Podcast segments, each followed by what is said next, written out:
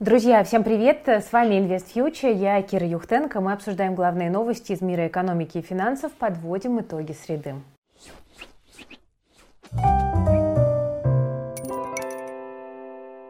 Ну что ж, друзья, не только мы с командой, но и Международный валютный фонд предупреждает о том, что на мировых финансовых рынках грядет коррекция. МВФ сделал предупреждение о дальнейших распродажах на фондовом рынке в первую очередь. Я думаю, что речь идет о рынке американском на фоне резкой коррекции ключевыми центробанками монетарной политики в период высокой неопределенности. МВФ подчеркивает, что многие центробанки ослабляют меры стимулирования. И если еще в начале года рынки были настроены довольно оптимистично, потому что снимаются ковидные ограничения, есть надежда на то, что экономика оживится, и, соответственно, и рынки тоже это отразят, то после 24 февраля все поменялось, и перспективы ухудшились из-за дальнейших потрясений в цепочках поставок, роста цен на энергоносители. Это все еще больше разгоняет инфляцию и заставляет центральные банки закручивать свои монетарные гайки быстрее. Это, соответственно, негатив потенциальный для фондового рынка. Вот, собственно, буквально сегодня были заявления от представителей ФРС о том, что повышение ставки на 50 базисных пунктов в мае – это уже практически решенный вопрос в текущих реалиях, и МВФ предупреждает, есть риск дальнейших распродаж на рынке. Вообще есть мнение, что ФРС может еще 6 раз повысить ставку в этом году, а Европейский Центробанк вот буквально на прошлой неделе подтвердил, что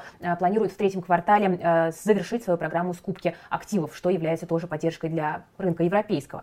Э, и при этом МВФ считает, что вот даже такие планы ужесточения денежно-кредитной политики могут быть слишком медленными, и на деле Центробанкам придется действовать еще жестче из-за того, что инфляция выходит из-под контроля. В еврозоне инфляция 7,5%, в США инфляция уже гораздо выше и на максимальных уровнях, ну, более чем за 40 лет фактически, то, что мы видим. Э, и на этом фоне э, ситуация, э, конечно, вызывает определенное беспокойство. И мы понимаем, что по большому счету не очень понятно, к чему в итоге эта ситуация приведет. Почему? Потому что по мере того, как в еврозоне, в США разгоняется инфляция, могут набирать популярность такие политики, как, например, Марин Ле Пен во Франции, которая говорит, ребята, не надо ссориться с Россией, потому что это для нас слишком дорого. Ну, она говорит это как бы не буквально, да, но по большому счету именно в этом заключается ее посыл. И таким образом люди, которые устали немножечко немножечко, да, уже от э, повестки э, с конфликтом, да, на востоке Украины. Это звучит, знаете, немножко бесчеловечно, но человек действительно устает от всего и в какой-то момент начинает заглядывать и в свой карман. И, ну, вот, наверное, в этом тоже есть определенная стратегия. Э, со стороны, э, возможно, и в каком-то смысле российской, э, потому что действительно недовольство в обществе может возрастать, если центробанки не сумеют взять инфляцию под контроль, центробанки западных э, стран. Друзья, важный момент, когда я говорю, допустим, про инфляцию или про другие экономические проблемы в странах Запада, я не пытаюсь говорить, что в России никаких проблем нет. Совершенно очевидно, что инфляция является гигантской проблемой для российской экономики, и, в общем-то, об этом вот несколько дней назад сказала и Эльвира Набиулина, заявив, что теперь не будет фокуса на том, чтобы держать цены под контролем, контролем э, будет фокус на то, чтобы э, дать экономике немножечко больше воздуха в ситуации, когда гайки в кризисный момент были закручены очень и очень жестко. Поэтому э, я просто пытаюсь как-то ну, объективно да, оценить то, что происходит, и подумать, порассуждать, какие последствия у этого могут быть. Да, ни в коем случае как бы, это не дает оценки моему отношению к происходящему в мире. Друзья, в новой реальности главными ресурсами остаются люди и технологии. Это понимают как в России, так и за рубежом. Поэтому высокие зарплаты самые высокие в сфере IT. Все мы пользуемся мобильными телефонами, и поэтому одно из самых перспективных направлений – это разработка мобильных приложений. К сожалению, не у всех есть навыки программирования для того, чтобы быстро освоить перспективную специальность. Но в индустрию можно попасть и без таких навыков. Ребята из университета зерокодинга подготовили бесплатный обучающий вебинар «Как создать мобильное приложение на зерокодинге». На нем эксперты расскажут об инструментах, которые помогают создавать программы и сервисы практически под любые цели, при этом не написав ни строчки кода. Кроме того, участники узнают о российских и зарубежных фриланс-биржах, ну и также об ошибках фрилансеров, которые работают в условиях санкций. Это очень актуально. Научиться зерокодить можно за несколько недель. Даже те, кто почти не знаком с IT, научатся создавать полезные приложения для мобильных платформ и зарабатывать на фрилансе. Стоимость работы зерокодеров на иностранных биржах около 30 долларов в час. В России можно получать больше 200 тысяч рублей в месяц на этой профессии. Друзья, сейчас зерокодить умеют немногие, и, возможно, это то самое подходящее время, чтобы запустить стартап или уйти на фриланс. Зарегистрироваться на бесплатный вебинар от университета зерокодинга вы можете по ссылке в описании к этому видео. Тем временем, друзья, мы видим, что курс российского рубля вырос и вырос очень резко по отношению к доллару. Мы видели э, быстрый тест отметки 72 сегодня на понижение. Это уровни, которые предшествовали, по сути, 24 февраля, и многих удивляет такая динамика, что такое, что происходит. Все на самом деле достаточно просто. Ну, во-первых, э, российский валютный рынок по-прежнему э, действует э, как бы по очень искусственным законам, да, мы не можем сказать, что он сейчас свободный. И, кроме того, сейчас у нас добавился фактор налогового периода, когда компании должны заплатить 3 э, триллиона рублей, это почти 37,5 миллиардов долларов налогов в этом месяце, и, соответственно, многие компании активно продают валюту э, для того, чтобы по своим налоговым обязательствам рассчитаться. Как мне кажется, это один из основных э, факторов, да, скорее всего, были какие-то крупные продажи сегодня. Но, смотрите, здесь, конечно, возникает вопрос, что будет с российским рублем дальше, и стоит ли рассчитывать на то, что российская валюта останется такой же крепкой. Вот я сегодня видела какие-то интересные такие расчеты от аналитиков Freedom Finance э, совместно с журналистами газеты «Известия» внезапно. Э, там сказали, что рубль вообще недооценен процентов что-то там на 70, и сказали, что текущий курс э, должен быть там где-то в районе 40 рублей за доллар справедливый. Но это, конечно, очень специфическая оценка. Мне кажется, что все-таки доллар будет укрепляться постепенно, и это связано с тем, что российский регулятор в текущей ситуации просто вынужден постепенно ослаблять те ограничения, которые на валютный рынок были наложены. В частности, российский Центробанк вот буквально на этой неделе изменил свои требования к принудительной продаже валютной выручки. Сырьевые энергетические экспортеры по-прежнему должны э, в три дня продать валютную выручку, но всем остальным экспортерам ЦБ продлил этот срок до 60 дней. Правда, по-прежнему просит их конвертировать 80% валютной выручки, но дает больше времени, чтобы распоряжаться своей валютной ликвидностью. Это уже какое-никакое послабление. Кроме того, вы помните, какие э, шаги предшествовали этому. Был отменен, э, была отменена комиссия 12% на покупку валюты на бирже. Банкам разрешили продавать наличную валюту, которая появилась в кассах после там, определенной даты. Не у всех банков такая валюта есть, там есть определенные сложности, но тем не менее, как бы, это тоже определенный маленький кранчик, который э, приоткрыли. Э, есть некое ослабление ограничений, и связано это с тем, что, ну, по сути, э, Центробанк признается, что текущий валютный курс для экономики сейчас уже становится э, пагубным, при том, что российской экономике грозит, скорее всего, рецессия и, как выразилась Эльвира Набиулина, трансформация структурная, достаточно тяжелая, это все понятно, да, она признала, что влияние санкций будет заметно во втором, в третьем квартале, сейчас мы пока не можем его полностью оценить, ну и, в общем, в этой ситуации такой э, крепкий курс э, российского рубля, в общем-то, не очень кому-то интересен. Рубль будет ослабевать, скорее всего, и вот, например, в Райфайзене э, считают, что как раз-таки вот смягчение ограничений приведет к тому, что равновесный курс сместится в диапазон 85 рублей за доллар и выше. Ну, знаете, мне кажется, что давать какие-то конкретные прогнозы сейчас это дело, конечно, довольно неблагодарное, но, тем не менее, общая тенденция, мне кажется, звучит и выглядит именно так, как говорят в Райфайзен банке. Да, то есть ЦБ будет смягчать ограничения, и это так или иначе приведет к ослаблению российской валюты. Поэтому, если кому-то рубли нужны,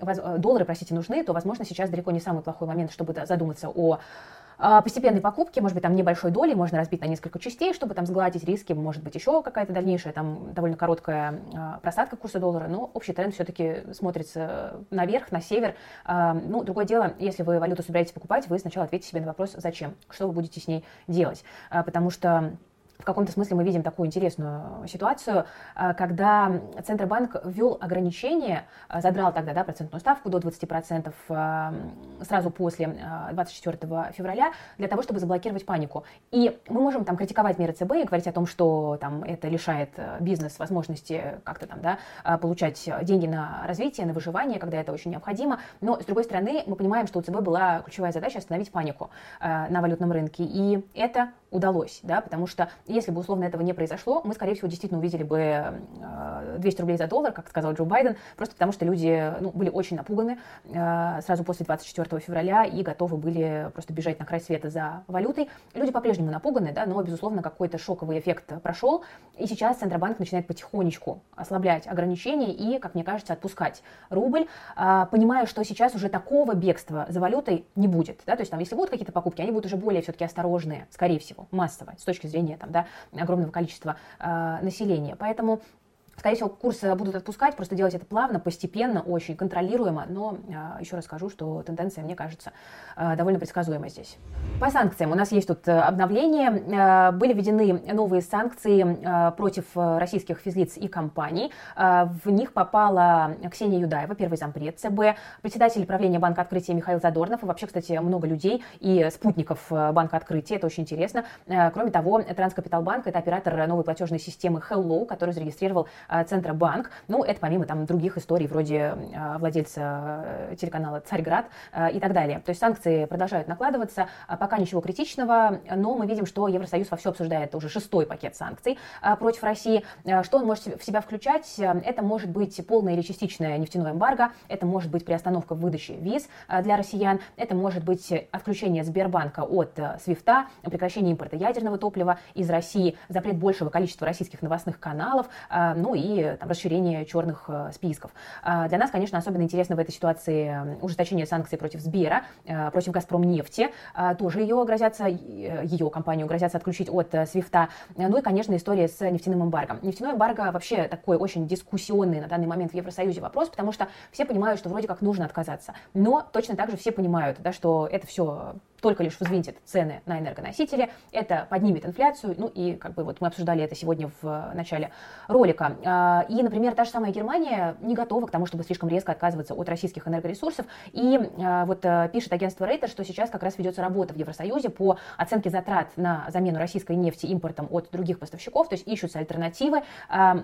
Евросоюз хочет э, в целом ввести нефтяное эмбарго, если посмотреть э, как бы на общую массу, но, тем не менее, есть страны вроде Германии, которые пытаются каким-то образом этот процесс оттянуть или растянуть, и на Германию многие другие страны-участники Евросоюза ориентируются, поэтому, кажется, главная задача сейчас это именно убедить Германию в том, что нефтяное эмбарго необходимо. Про газовое эмбарго никто сейчас не говорит, понятно, что э, Европа этого просто не потянет в текущих обстоятельствах быстро, медленно потянет, быстро не потянет, а вот с нефтяным эмбарго идут там дискуссии, и, ну, собственно говоря, предполагается, что, скорее всего, оно все-таки будет введено, но просто странам Евросоюза дадут больше времени на отказ от российской нефти, чтобы сгладить вот этот э, негативный эффект э, болезненного разрыва отношений.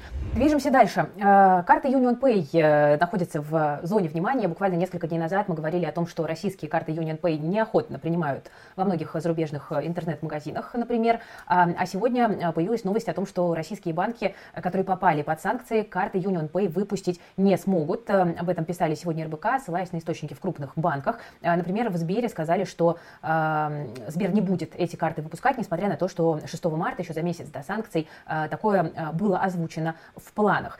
Кроме того, Альфа-банк, Открытие, ВТБ, Промсвязьбанк, вот эти все э, банки от карт Union Pay отказываются. Кто-то планировал их запустить, кто-то, как, допустим, Промсвязьбанк уже выпускал, но из-за санкций, э, судя по всему, э, не хочет платежная система с российскими банками сотрудничать, чтобы не попасть под санкции вторичные.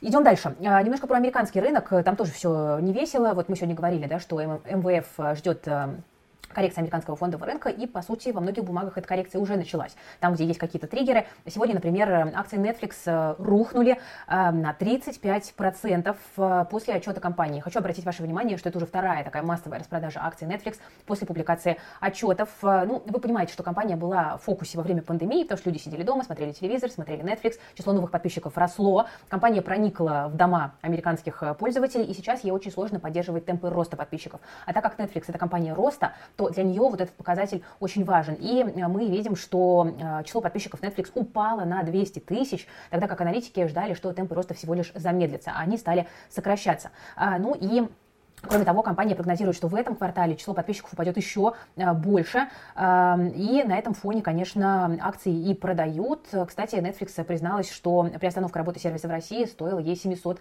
тысяч подписчиков. В текущих условиях это, э, на самом деле, значимо для бизнеса компании. Ну и э, мы понимаем, что вот как бы такая бурная реакция происходит, в частности, еще и потому, что рынки в целом негативно смотрят на перспективы американской фонды, ждут коррекции, и когда компания дает какой-то повод, просто безбожно и беспощадно сливают бумаги, понимая, понимая, что, ну, в общем-то, никто не поможет а, даже таким любимым американским фишкам, как Netflix, эм, из текущей ситуации выбраться.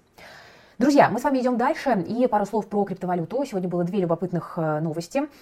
Новость первая. Федеральная налоговая служба тут предложила разрешить российским компаниям расчеты за экспортно-импортные операции в криптовалюте. ФНС внесла свое предложение в, замеч... в замечание к законопроекту Минфина о цифровой валюте. А, правда, сказали, что надо идею прорабатывать и, возможно, а, законодательно регулировать. Но хорошая новость, друзья, здесь может заключаться в том, что криптовалюту в России все-таки не будут э, запрещать, э, именно потому, что в текущей ситуации, в том числе и для многих компаний, близких к государству, крипта становится инструментом фактически необходимым. Теперь новость не очень хорошая по крипте. Э, МВФ тот же самый заявляет, что страны под санкциями намекая в том числе и на Россию, могут начать использовать майнинг для ухода от ограничений. МВФ предупреждает, что добыча криптовалюты, работающей на э, таком энергозатратном блокчейне, как биткоин, может позволить странам монетизировать энергоресурсы, которые не могут быть экспортированы из-за санкций. Ну и, кстати, как раз вот сегодня была новость о том, что э, российская э, крупная майнинговая компания попала также в санкционные списки. То есть мы видим, что э, крипторынок России тоже становится немножко опаснее именно из возможных санкционных ограничений. Вот уже там несколько дней ходят слухи о том, что биржа Binance может отказаться от российских э, клиентов, и э, там, скорее всего, в любом случае, даже если вдруг это произойдет, э, будет дано время на вывод активов, но у крупных клиентов могут затребовать подтверждение средств. Это только слухи, они ничем не подтверждены, в них много, на самом деле, нестыковок. Многие инсайдеры из отрасли говорят, что это очень маловероятный сценарий, но мы должны понимать, что, безусловно, крипта тоже становится более сложным рынком для российских клиентов. Друзья, ну и здесь я хочу напомнить, что мы на платформе Плюс запустили обучающий курс по криптовалютам, и э, у нас очень сильный состав преподавателей на курсе. В частности, есть люди близкие к криптобиржам, и поэтому вот наши студенты имеют возможность задавать такие вот вопросы, да, там про санкции, и не только напрямую, и получать такой некий, в хорошем смысле слова, э, инсайт.